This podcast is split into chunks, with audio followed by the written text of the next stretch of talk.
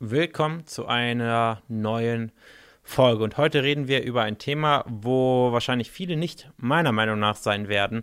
Aber das ist meine Erfahrung und ich denke, viele Leute da draußen werden sich angesprochen fühlen, wenn ich über dieses Thema rede. Und denen wird ein, ja, ich sag mal, ein Lichtlein aufgehen. Eventuell, vielleicht auch nicht. Und zwar geht es um das Thema Essstörung, Binge-Eating, Essanfälle. Und ähm, Essstörung bzw. Essanfälle ist etwas, was ähm, in oder bei sehr, sehr vielen Leuten vorkommt. Und viele Leute fühlen sich alleine, obwohl sie das gar nicht brauchen, denn es betrifft viel, viel, viel mehr Menschen, als man eigentlich denken mag. Und wenn du in unserer Situation wärst und würdest täglich viele Erstgespräche führen und würdest täglich die Nachrichten bekommen, die ich bekomme, dann wüsstest du, dass es nahezu jede Person betrifft, die erfolgreich oder die einen Abnehmweg vor sich hat und ähm, Schwierigkeiten mit dem eigenen Körpergewicht hat. Und du brauchst dich auf jeden Fall nicht alleine fühlen. Nur ich habe ein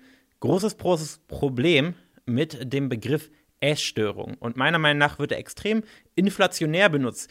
Alles, was irgendwie ähm, mal ein bisschen mehr oder ein bisschen weniger ist, ist sofort eine Essstörung. Und das größte Problem fängt eigentlich dann für die Person an, wenn sie sich selber mit der Essstörung identifiziert. Wenn sie selber gesagt bekommt, hey, du bist essgestört und irgendwann selber von sich anfängt zu denken, dass sie essgestört ist. Das ist eigentlich das wirkliche Problem. Aber das Verhalten, was diese Person an den Tag legt, ist eigentlich gar nicht so großartig das Problem. Nur irgendwann steigern sich diese Personen immer und mehr oder immer und immer mehr dort rein und denken immer mehr von sich, dass sie nicht normal sind, dass sie essgestört sind und suchen dann nach Lösungen, die für essgestörte Personen sind, besuchen irgendeinen Psychiater oder ähnliches und plötzlich sind sie die essgestörte Person, obwohl sie die eigentlich gar nicht wären. Das ist nicht immer so, aber ich würde sicherlich sagen, zu 80 Prozent oder in 80 Prozent der Fälle ist das der Fall, dass Personen eben sich als essgestört bezeichnen, obwohl sie es eigentlich nicht sind. Und ich werde dir jetzt erklären, was diese Person eigentlich oder wo das Problem eigentlich bei diesen Personen liegt. Und das sind eigentlich zwei Punkte. Der erste Punkt ist, die Personen denken, dass sie ein Essverhalten haben, was nur sie haben und was andere Personen nicht haben.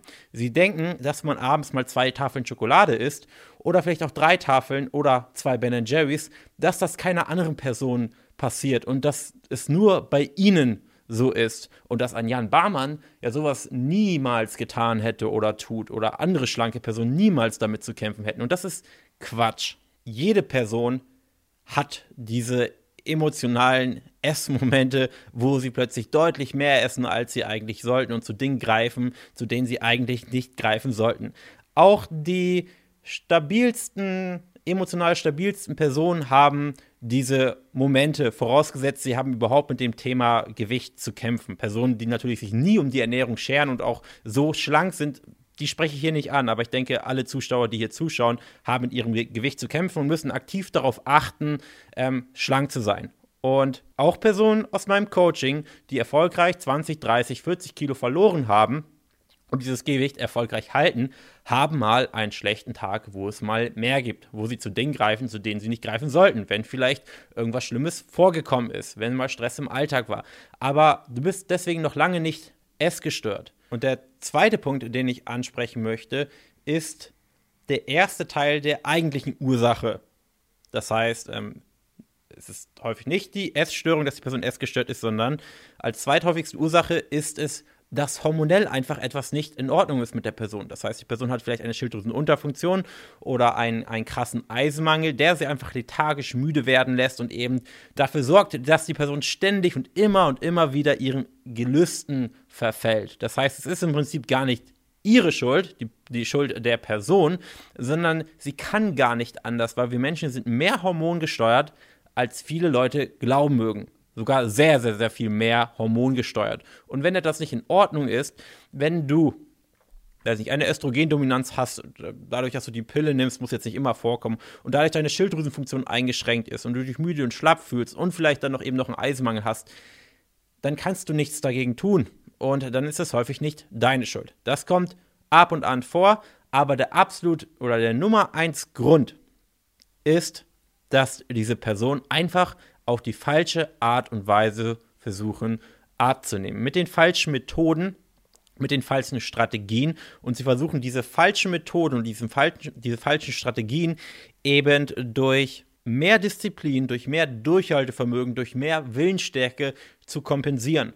Und dann kommt es immer und immer wieder zu krassen Heißhungerattacken, weil wenn du dem Körper ja sehr unter Stress setzt, indem du ein massiv hohes Kaloriendefizit fährst und dem Körper dabei nicht die Dinge gibst, die er eigentlich braucht, klar eskaliert das dann irgendwann.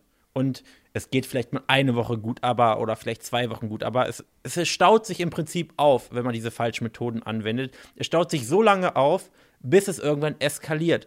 Und dann ist natürlich dieser Teufelskreislauf. Man, man isst sehr, sehr wenig und am vierten, fünften Tag eskaliert es. Dann fängt man wieder an, Schuldgefühle zu entwickeln.